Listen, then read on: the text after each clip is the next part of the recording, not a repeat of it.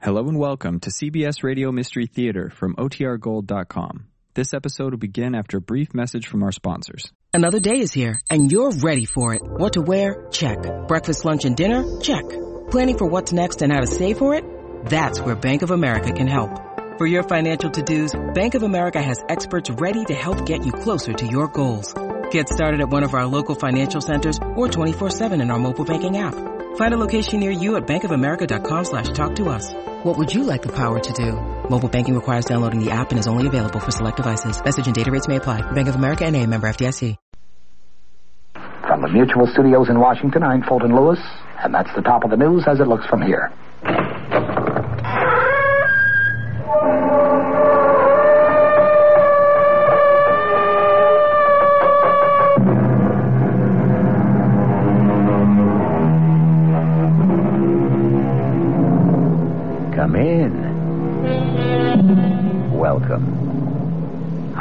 Marshall, and I have a ghost story to tell you. But a most unusual ghost story, since it violates all the established rules. You know the rules for a ghost story.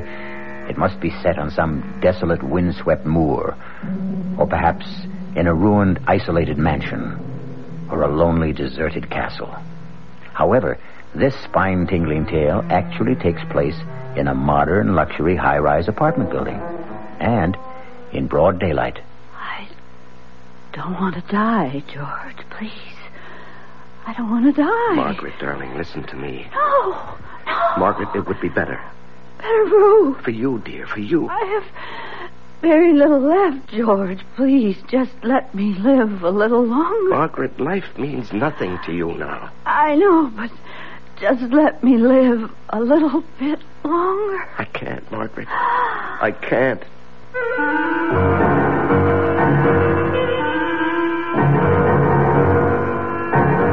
Our mystery drama, The Man Who Heard Voices, was written especially for the Mystery Theater by Sam Dann and stars Larry Haines.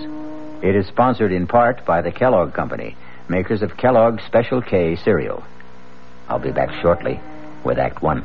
Hi, son. Hi, Mom. Hi, Dad. Hi, Junior. Kellogg's Special K presents Junior Gives Up. Junior, why aren't you eating your Special K? It's your favorite cereal. Oh, just 'cause. Just 'cause why, honey? Just 'cause Darla said some evil things about it. That's just 'cause why. Hi, Mom. Hi, Dad. Hi, Darla. Hi, sis. Hi, Junior. Darla, what did you tell Junior about his Special K? Daddy, all I told him was that Special K is good for him. Yeah, and anything that's good for me never seems to taste good. But, Junior, you already know that Special K tastes good. Who do I believe? Darla or my taste buds? Uh, What's that, son? Oh, nothing, Dad. Son, Special K is America's favorite high protein cereal. It's got minerals, vitamins, iron, and all those good nutritious things. But it got to be so popular over the years because it tastes good, too. You mean it's good for me and tastes good, too. Right, son. Right, Dad. Right, Junior. Right, Mom. Right. Right, indeed. Start your balanced breakfast with Kellogg's Special K. It's nutritious and delicious. Right, Dad.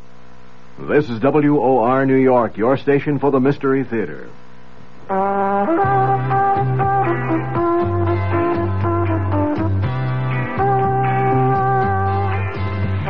matter what you're saving for, that's what Suburban Savings for Suburban. Suburban Savings offers you a regular savings account with flexibility. You can add any amount to your account whenever you wish. Withdraw whenever you want. Suburban Savings pays a 5.25% annual interest rate on regular savings paid quarterly, which earns an annual effective yield of 5.47%. Interest is compounded continuously from day of deposit to day of withdrawal, as long as $50 is maintained in the account to the end of the quarter. Come into Suburban Savings and open an account with flexibility. Our regular savings account in New Jersey at Bayonne, Edgewater, Elmwood Park, Emerson, Hackettstown, Morris Plains, Nutley, Paramus, and Sparta.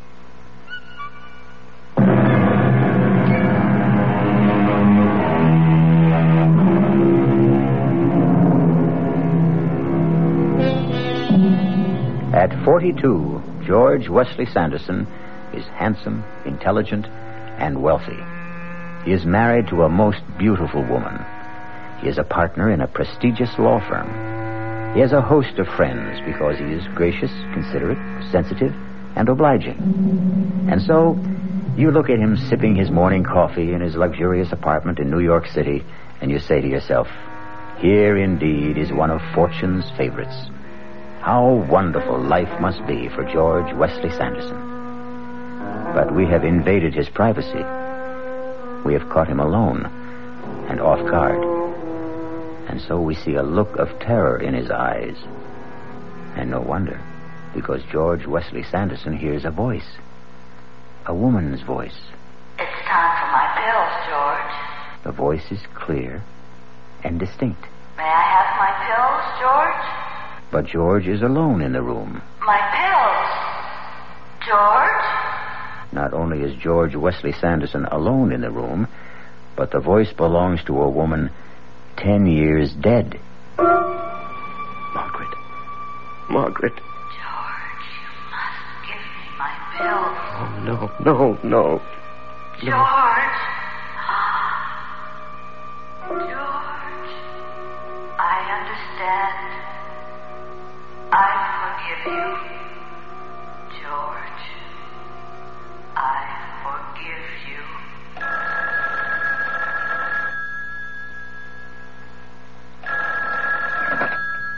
Hello. Georgie, get on the 10 o'clock plane and come down. Georgie? George, are you there? Uh, yes, yes, I'm, uh, I'm here, Sally. We all decided that you should be down here. Well, I, uh, Well, you what? Are you all right, George? Yeah, yes, I'm fine. Good. Get on the plane. Well, well, darling, somebody has to work. Oh, come on. That silly place runs itself. Goodbye, dear. Georgie, are you sure you're all right? Y- yes, yes, I'm, I'm fine. And, uh, really, I, I have to get to the office. I notice you'd rather get to the office than fly to me. Darling, it's not what I'd rather do. It's what I have to do. My next husband will be a man with absolutely no ethics at all. Goodbye. My name, as you know, is George Wesley Sanderson. And I must talk to somebody, unburden myself, but there is nobody. Oh, my wife loves me. My father-in-law is most understanding. I have good friends. I could confess to a priest, visit a psychiatrist. But you see, each in his own way would fail me because no one would accept the basic point of my problem. No one would ever believe that that I'm a man who hears voices. There are times when I can hear what people think, what they're going to think. And there are times when I can hear people who are miles away or or even dead. It started oh 15 years ago. I was married to my first wife then. Her name was Margaret. She was 23 years old, vivacious, active, loved sports. She could even beat me in tennis, but she did it with such charm I didn't mind it a bit. That's out. Oh, that looked in to me. Okay. if you want the point, you can have the point. You should have a handicap anyhow. Okay. Just look out for this ace. Ha, an ace. How'd you like that, huh? I say, how'd you like that? Margaret? Margaret, is something wrong? No. I'm fine. Well, you had a funny look on your face. Did I? It's just Just what? nothing, nothing. I, I, I just had a funny little twinge in my back. But it's gone now. Your serve. Then and there, I heard a voice. It was the voice of our doctor. You both should know the truth. We don't know what's wrong with Margaret. She won't be able to walk. She'll have to stay in bed. For a while, anyway. These pills will keep her alive. Exactly one year later, the doctor spoke those very words to us in the hospital.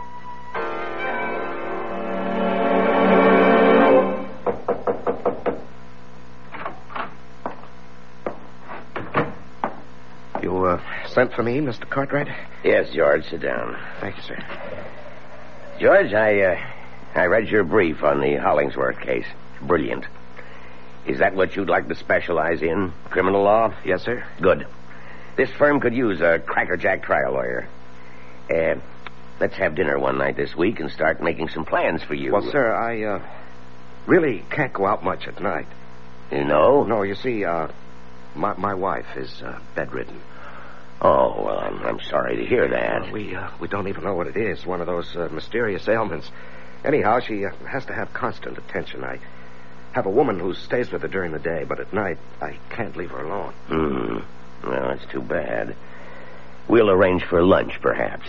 Then I heard his voice. His silent voice, but to me, it was crystal clear.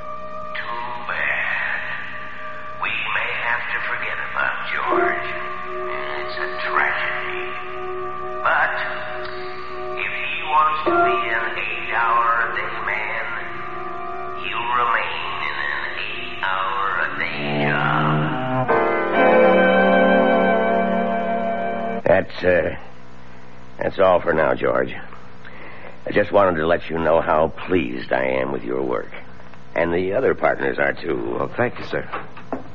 Dad. Your secretary said you were busy, but I'll only be a minute. well, hello.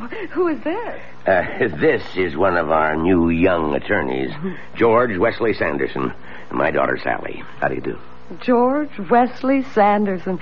Even sounds like a great lawyer. now, dear, save that ravishing smile for where it'll do you some good. George Sanderson is a married man. And once again, I heard a voice. Sally's voice. I don't care if he is married. I want him. I never believed it, but now I know it's absolutely true. There is such a thing as love at first sight. I love him.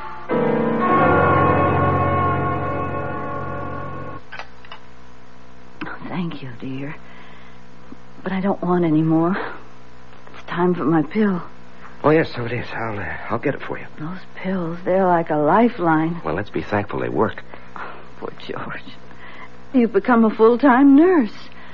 And in addition, you've got a full time job. You really don't get much sleep, darling. You have to set an alarm every two hours to give me my pill. Darling, we stood up together and we took a vow for richer, for poorer, for better, for worse, in sickness and health. Till death do us part. Let's uh, change the subject, huh? Okay. Well, how'd it go at work today? Oh, uh, everybody flipped for the way I handled the Hollingsworth case. Oh, will it mean a promotion? Well, maybe, but more important is the additional money. Oh, George. Now what? If you become important, we'll be expected to entertain. Oh, no, and... no, nothing of the sort. I'm going to run my business the way I want. I intend to do my work during the day, in the office. I don't have to socialize with people. Merit, ability. That's what should count. And for the third time that day, I heard a voice. This time Margaret's.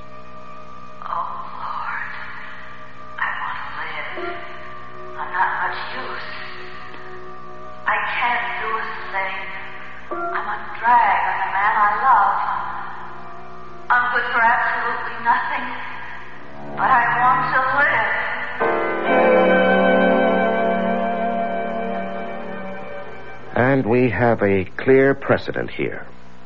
When Theodore Roosevelt was uh, police commissioner of the city of New York, the question of injury incurred while making a citizen's arrest. Do you always Huh? talk to yourself? Oh, I happen to be dictating into this recorder. How did you get in here? Being the boss's daughter ought to give a girl certain privileges. I came by hoping you might have pity on me. Pity? I'm famished. You might take me to lunch. Well, uh, Well, what? It wouldn't hurt you with the chief. Might even pave the way to a promotion. well, on the other hand, it might backfire. How? Well, how does your father regard married male employees who take his daughter to lunch? I don't know. It's never happened before. As you legal types might say, there are no precedents. Come on. Take a chance. Live dangerously. I'll give my hand.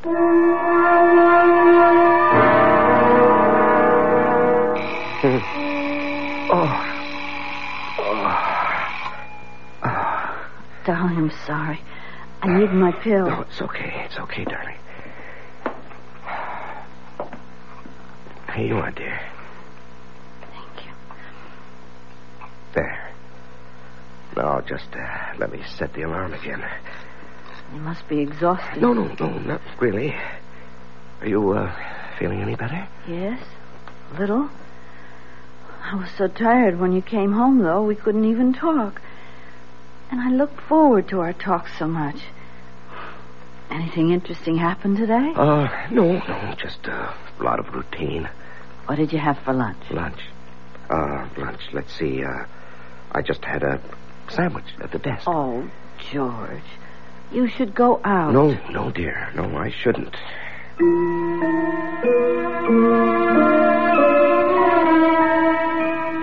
But I did.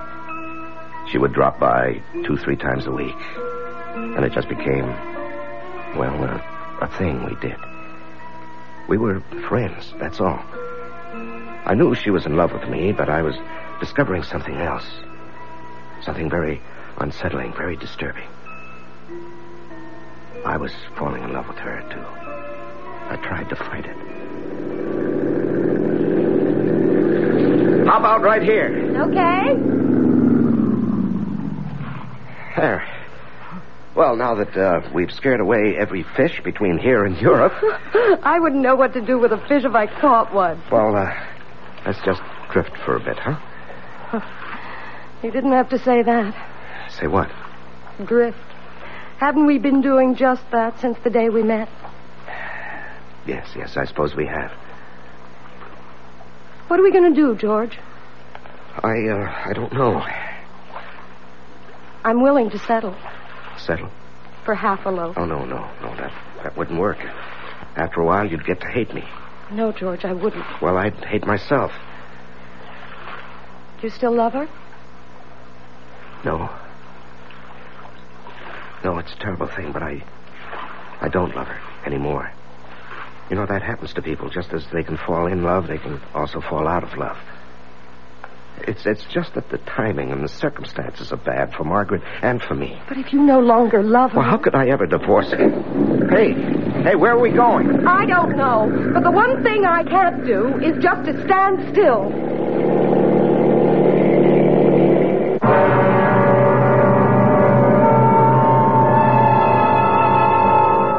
Nothing and no one in this world ever really stands still.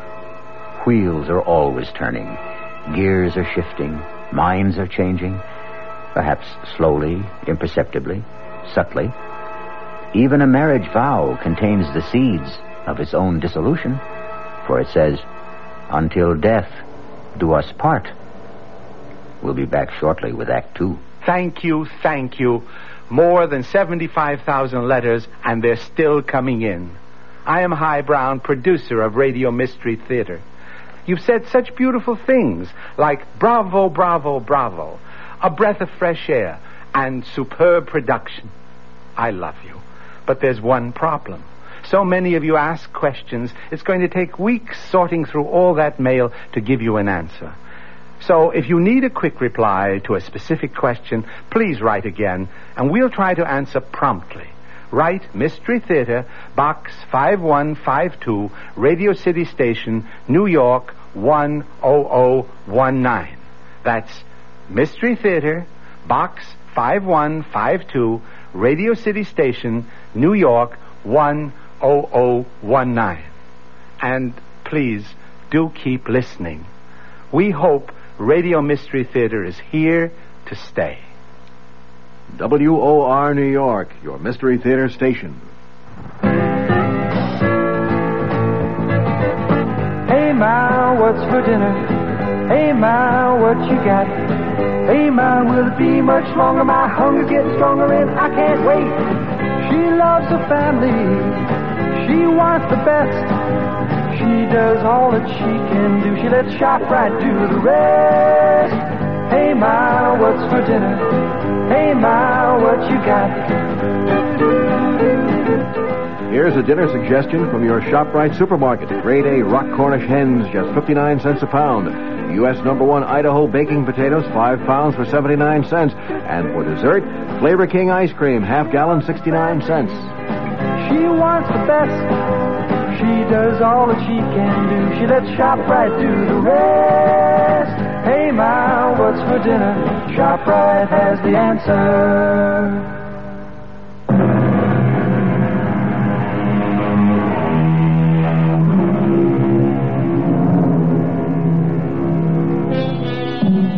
George Wesley Sanderson is in a motorboat just off Long Island on a beautiful day with a beautiful woman who loves him.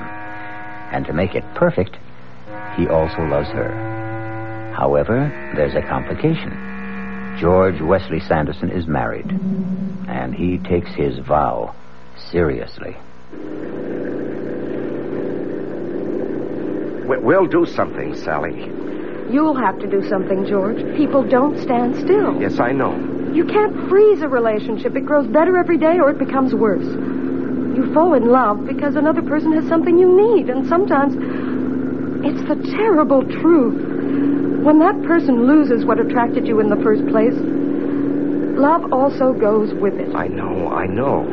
So many people can't face up to it. They're unable to end a thing that really no longer exists. I love you, Sally. I love you, George, but I'm human. If I can't have you, sooner or later I'll face it, and then I'll make other arrangements for my life. Sally, wait for me. Oh, I'll wait, George. But I can't promise to wait forever. Just then I heard another voice. It was a voice I'd never heard before, but there was no, no mistaking who it could be and what the meaning was. And do you, George, take Sally for your lawful wedded wife to have and to hold?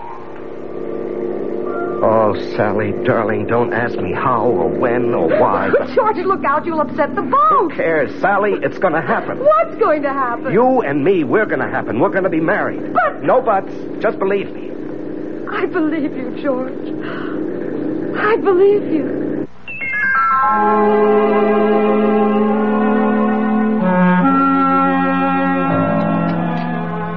Mm, that was good. I was so hungry. Oh, Margaret, that's a good sign.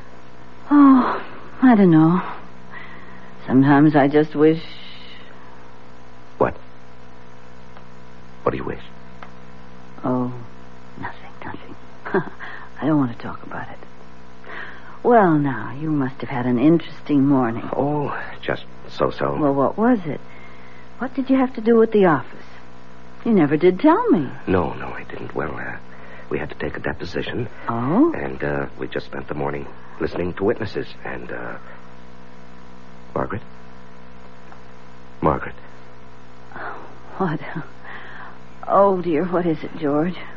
don't close your eyes yet. It's time for your pill. Here, take it down with some juice. Oh. You know, that's all we'd have to do, just forget one pill. Oh, George. Darling. Maybe we'd both be better off.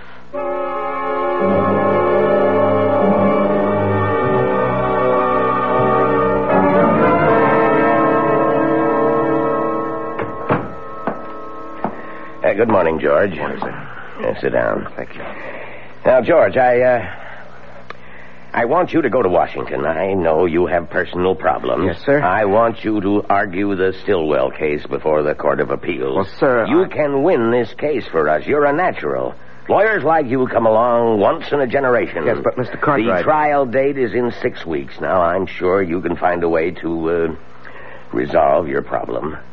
You can buy nursing care while you're gone. Sir, it's more than that. I'm sure it is.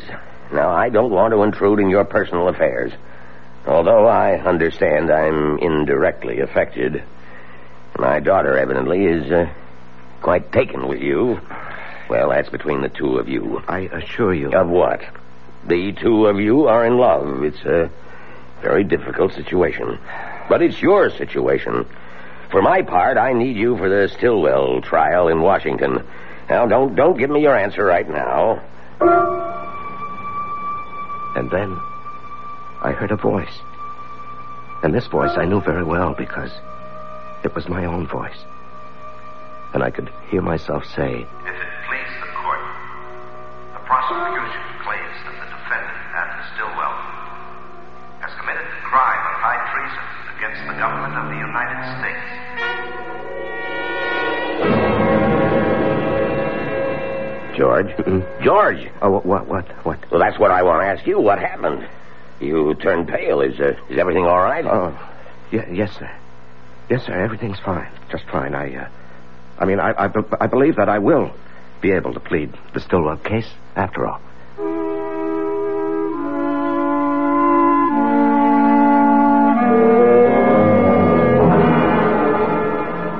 Has she been taking these pills regularly? Oh, religiously, Doctor. The woman we have here in the daytime is absolutely trustworthy, and of course I'm here all night. And he's a tyrant about it, Doctor. Well, he should be. Uh, Doctor, what about Margaret? Well, for the first time since since this thing struck, I have good news. Uh, good news? I, I say good. These words, good and bad, are relative. Yes, but what do you mean by good?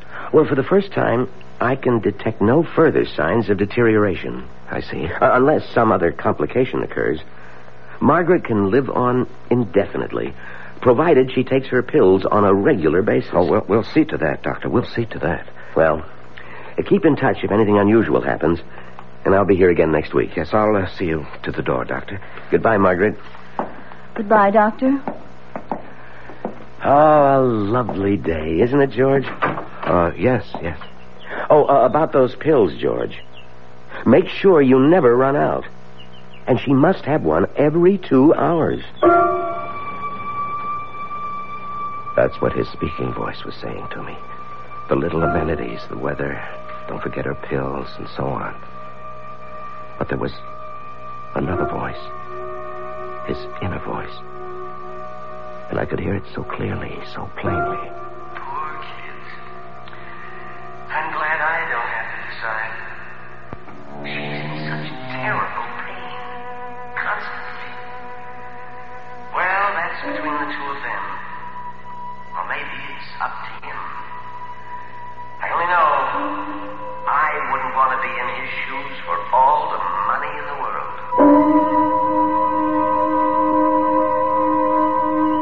Goodbye, George. Goodbye, Doctor, and uh, thank you for everything. George? George? Uh, yes, dear. I'd like a pillow. Yes, dear, I'm coming. Here we are. Now, Mm. does that feel more comfortable? Mm-hmm. I think so. Margaret, look at me. I'm looking at you, darling.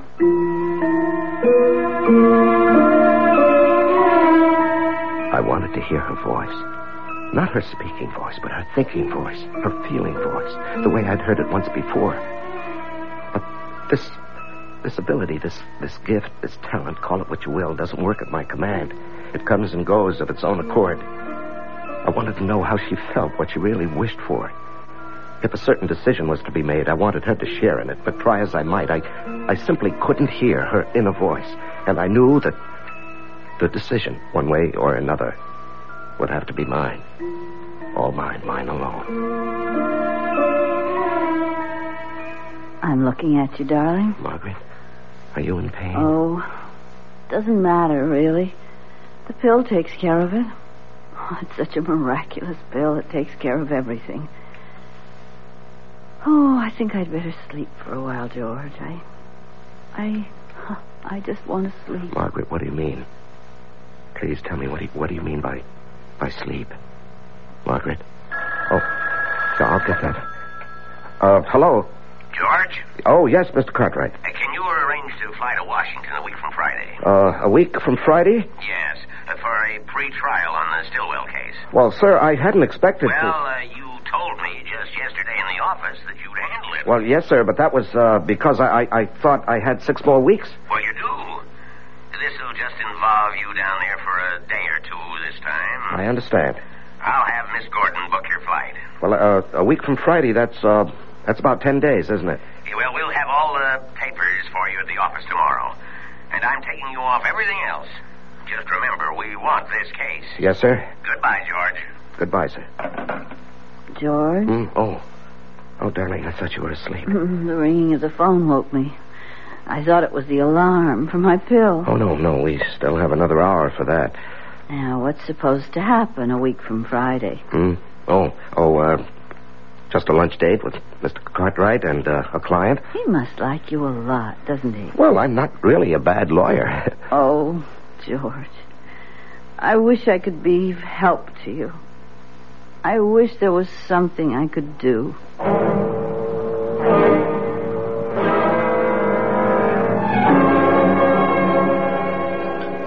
I am, George. Oh, hi. I'm sorry I'm late. Dad tells me how busy you are. I ordered you your extra dry gimlet. Thanks, I could use it. Dad also tells me you're going to Washington. Yes. Uh, that is, I think so. You think so? I understand the plans are all set. Well, the fact is, I uh, know I'll be going, but, uh, But what? oh, nothing. Once the trial begins, there's no telling how long it may run. These government things can go on for months. Yes, I know. How about. How about Margaret? Yes, Margaret. Let's not talk about Margaret. But, George, Please. I said I'd be satisfied with half a loaf. Right now, I don't want to talk about it. But, George, I'm in touch. There are things I must decide. I want to help No, you. no, no. No. But when people are in love, there should be no barriers. Nothing held back. Sally. Sally, you have a lot to learn about love. George, I won't be spoken Please, to Please, Sally, like- don't press me. Don't push me, huh? I don't care who you are, how deeply you love. There are certain things I must decide on my own. George Wesley Sanderson is faced with a decision.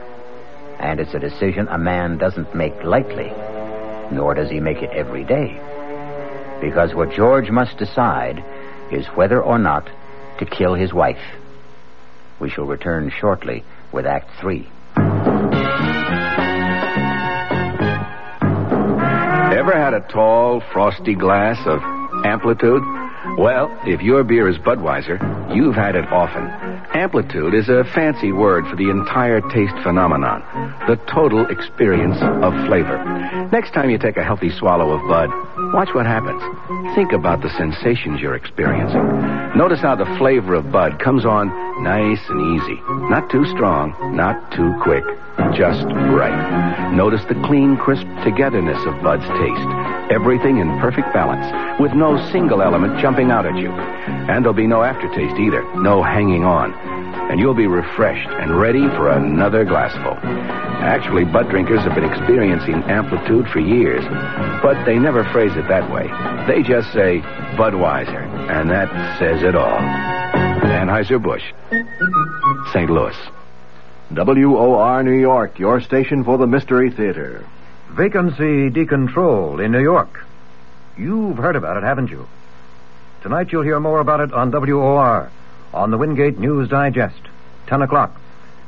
I'm going to take a microphone and talk to a man who rents apartments. He's a real estate agent. And oddly enough, he is very much on the side of tenants. He says you can take an apartment that had been rented for $250, you move out, and if you can get it, fine. You've got $500 a month. What's it doing? Driving young people, old people out of the city, he says. That has got to be repealed. Also, a visit with Oscar the Butcher in Sheepshead Bay in Brooklyn. He says you keep hearing from government officials that the cost of beef is going down, and he's going out of business because it's so high he can't charge his customers that much. John Wingate, tonight, 10 o'clock, WOR.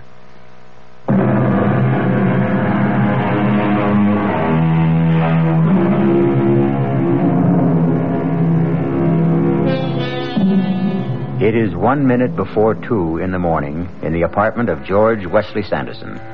An alarm clock is set to go off exactly on the hour. It must awaken George so that he can give his wife, Margaret, a pill. A pill she takes every two hours. Without her regular pill, Margaret will die. George? George, wake up. Hmm. George? Oh, oh, wait a minute. Oh. Wait a minute. Oh, I was afraid for a minute that the clock wouldn't wake you. Yes, I'm sorry. I was sleeping pretty soundly. Poor George, you never get any No, it's all right. It's all right. Here, Dolly, take your pill. Oh. Thank you, darling. Thank you. And now go go back to sleep. Well, I uh, better reset the alarm. You're so good to me, George. There. There it is. I've set it for four. Good night, darling. Good night. I turned to look at her. Her eyes were closed. She was only 28, but her face was lined.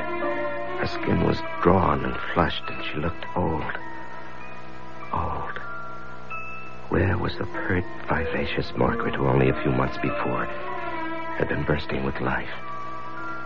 Wasn't she as good or as bad as dead already? Wasn't it a mercy to end her suffering? Wasn't her living merely a sham and a pretense? Suppose I, I would somehow forget to give her the next pill. What would I be ending? And then once again I heard the voices. But these were voices from the past. The recent past. This firm use a crackerjack criminal lawyer. I love you, George. I love you. We have plans for you. I'll wait for you, darling. But I can't promise to wait forever. We're all pleased with your work. Why hold on to a relationship that no longer exists? I can't do a thing. I'm absolutely useless. But I want to live. I want to live. George? George, the alarm. George, wake up. George, it's time for my pill. George, wake up. You must wake up. George?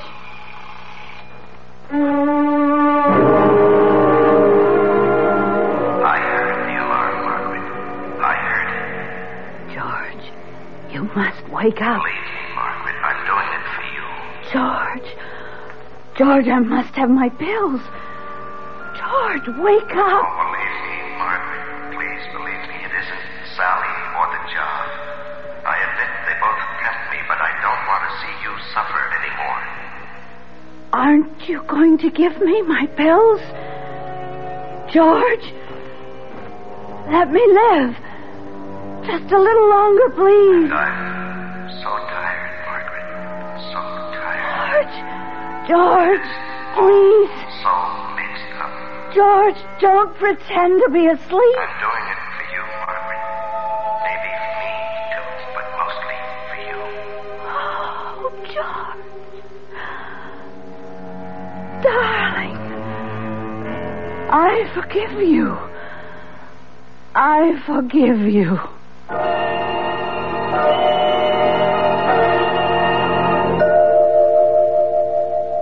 Sit down, George. Sit down. Now, you didn't have to come into the office today. Yes, I know, sir, but she's been dead a week, and, uh, well, things go on. I'm due to leave for Washington tomorrow. Yes, uh, we, uh, well, we wondered whether, under the circumstances, to ask for a delay. Well, there's no point to that, sir. What I need now is lots of work. Well, we have lots of work around here. George, I've been trying to reach you to tell you how sorry. Sally, it's all right. Now, there is a possibility that you people have something to discuss. Excuse me for a moment. Well, Sally, here we are. Yes. How did it happen, George? Oh, it's something that could have happened at any time. She just uh, fell asleep and uh, and she didn't wake up. And now what, George? And now we can be married. That is, if you'll still have me. Oh, darling. I have to go to Washington. I'll go with you. And you know, of course, what Dad's been talking about. Well, actually, I don't. Well, we're fairly direct people, all of us. Dad was saying that since you and I would be married, there'd be a partnership in the firm as well. hmm Well, as long as we're fairly direct people, I may as well tell you that I deserve it. Darling, do you know that this is the first time I've ever seen you smile? Oh, I smile all the time. You listen to me, George Wesley Sanderson. You're going to live. You're going to travel. You're going to mingle with all the people worth knowing in government, politics, the theater, art. Wait, wait, wait. Now, when do I work? Oh, you can work as hard as you like. As long as you remember you have to play hard, too. When do we start? Right now. That was, uh, what, 15 years ago? I was 30, she was 25. And the years haven't changed either of us. Well, not very much, anyhow. Life has been full of excitement, zest, and, of course, satisfaction. Because I've won some very well publicized cases in this talk of a judgeship, but That's all for the future. The important thing is that for almost 15 years since she died, I haven't heard voices. You know those voices. Until. until last week. And it happened when I was alone in the morning at breakfast. May I have my pills, George? My pills. I want to live.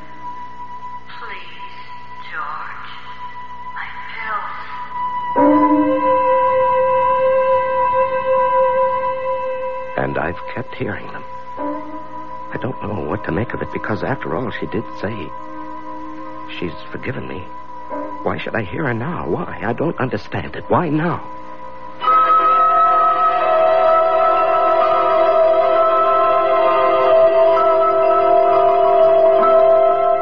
In the case of delay versus international power, the precedent is clearly stated. Sally. Sally, what are you doing here? I'm here to tell you about a precedent which is going to be established right now. Well, I thought you were in London. I was, and then I decided to come back here for some litigation. Litigation with whom? With you. Oh? What, uh, what kind of litigation? I want to review the basis for our marriage. It is rooted in the factors of common interests. We're both alive. We like to do things, go places. Do you agree? Sure. So why aren't we going and doing? Well, we, uh... Well, we what? Do you realize that for the past year you've been working day and night? Well, darling, it so happens we have some crucial cases. Do you want our relationship to change permanently? Do you want us to drift apart? Do you know you're a nut? Darling, a long time ago we talked about this. Nothing, no one ever stands still. People change, and if they do, so does the basis of their relationship. All right. We'll go skiing. Turn your work over to the bright young eager beavers and let's you and I start having fun again.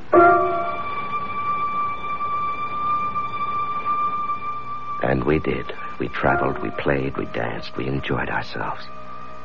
And I even managed to get some good work done, too. We were never so happy. There was, of course, one small, dark cloud for me. I could hear Margaret's voice. I need my pills, George. Aren't you going to give me my pills? Please? Penny for your thoughts, George. Hmm. Oh, well, you couldn't buy my high priced thoughts for a penny. You seem to be in a state of reverie, I was? as if you were listening to something. Oh, must be your imagination. As if you were listening to voices. Voices. Are you sure you're all right? Positively spooky. Spooky? Here in our apartment in the bright sunlight? Oh, no, you've got to look for your spooks in the dead of night. Well, I know what we both need. All right, tell me. A good hard hour of tennis. Oh, now, darling, I have to be at the office. You don't have to be anywhere except with me. Okay, you're on. For one hour.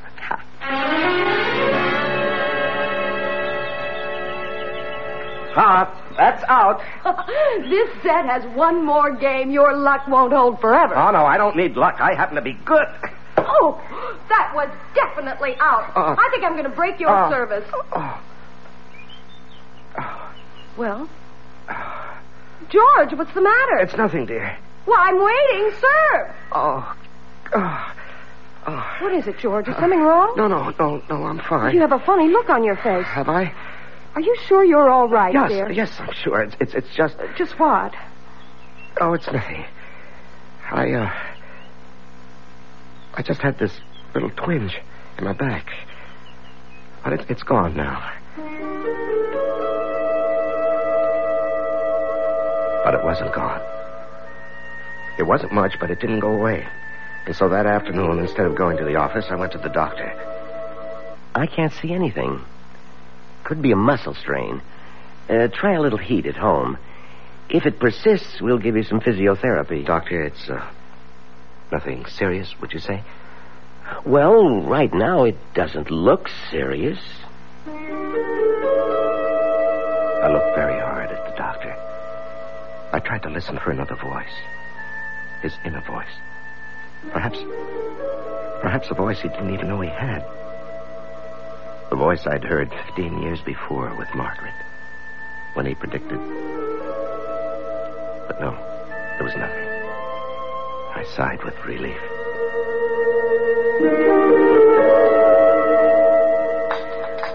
Pour me a cup of that coffee. Yeah, sure thing. How's the back this morning? Fine, just fine. How about some Janet's? If you'd like.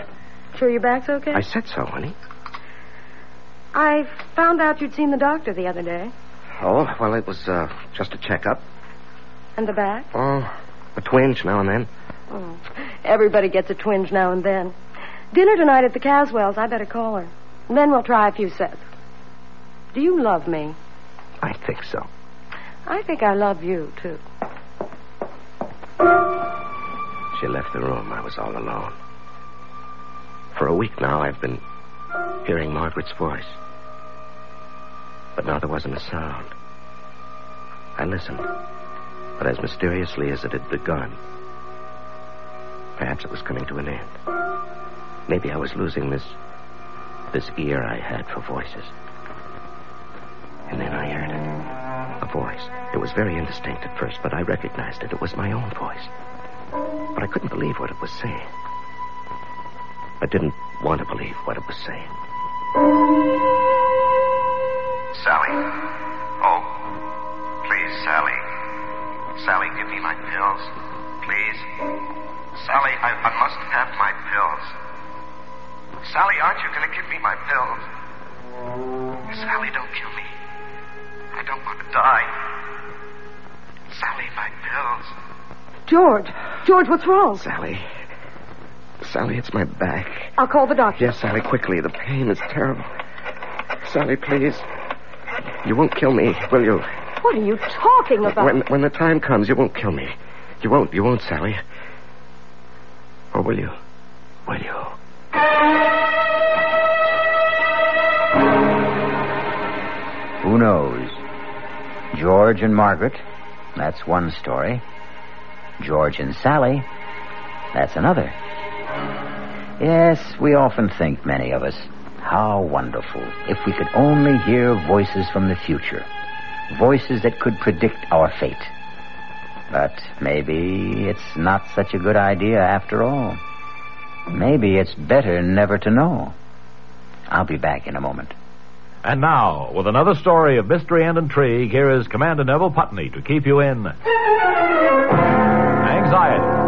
What's this story about, Commander? Well, it concerns a middle aged business executive named Fremont Witherton, who, after spending his entire career with the same firm, returned home one evening with his dreams suddenly shattered. Is that you, Fremont? It's me, Erica. Fremont, you look so peaked. Erica, I've been fired. That new plant manager, he's been trying to cut me out, and today he succeeded. Well, you don't need to give me that hangdog look. Just go out and get another job. I'm through, Erica. I'm 58 years old. Nobody will hire me for half the salary I've been making. My only hope is to kill the plant manager. Fremont, I hate rough stuff, but if you've decided, your Roscoe's upstairs in the trunk. You load it, and I'll warm up the getaway car. Hey, young man, how about that for a story? Well, that was a dilly, Commander, but you just can't leave us this way. How did it all come out? Time's up for now, but tune in, Bob and Ray, on WOR 315 to 7, and maybe you'll find out. This is WOR New York, your station for the Mystery Theater. This is Mary Helen McPhillips. I hope you'll join me tomorrow morning at 10:15 on the Martha Dean program. My guest will be John Alexander McMahon. He's president of the American Hospital Association, and we'll be talking about the cost, quality, and quantity of health care, a concern to all of us. That's tomorrow morning at 10:15.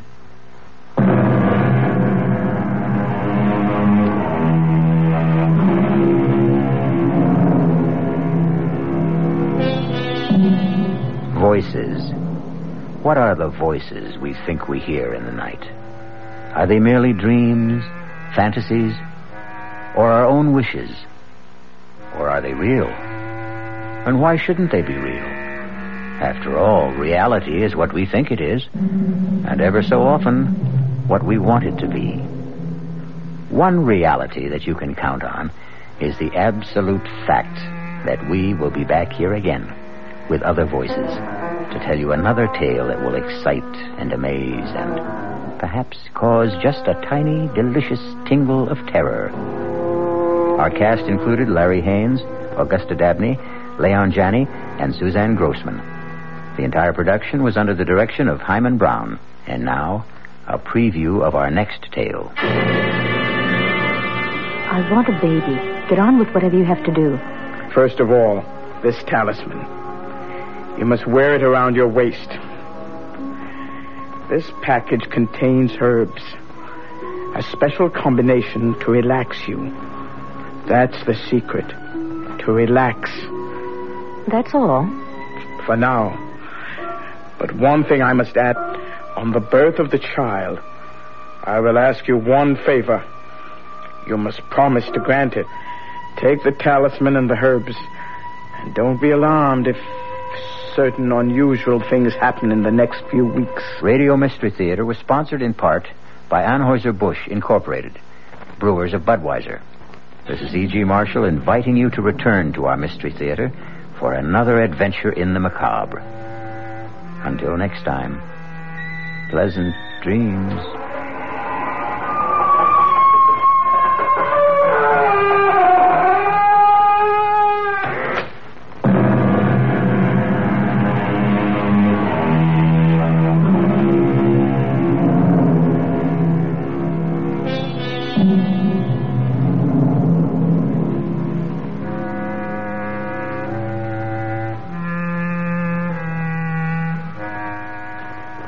WOR Mystery Theater was brought to you by ShopRite Supermarkets, where you get a lot more for a little less, and by Suburban Savings with offices throughout North Jersey. The preceding Mystery Theater program was furnished by the CBS Radio Network. Now let's listen to a few moments from tomorrow night's suspenseful drama on the WOR Radio Mystery Theater. But one thing I must add about our arrangement. Yes? On the birth of the child, I will demand one favor. You must promise to grant it. A favor? What? I shall ask it when the child is born. But I can't promise that when I don't know what it is. It's a very small favor, but it is part of the bargain. And believe me, Mrs. Richards, if you do decide to bargain with me, I warn you to be ready to keep your part of it. Mother Love Joan Hackett. Hear the entire exciting drama tomorrow night, right after the Fulton Lewis News commentary at 7 o'clock.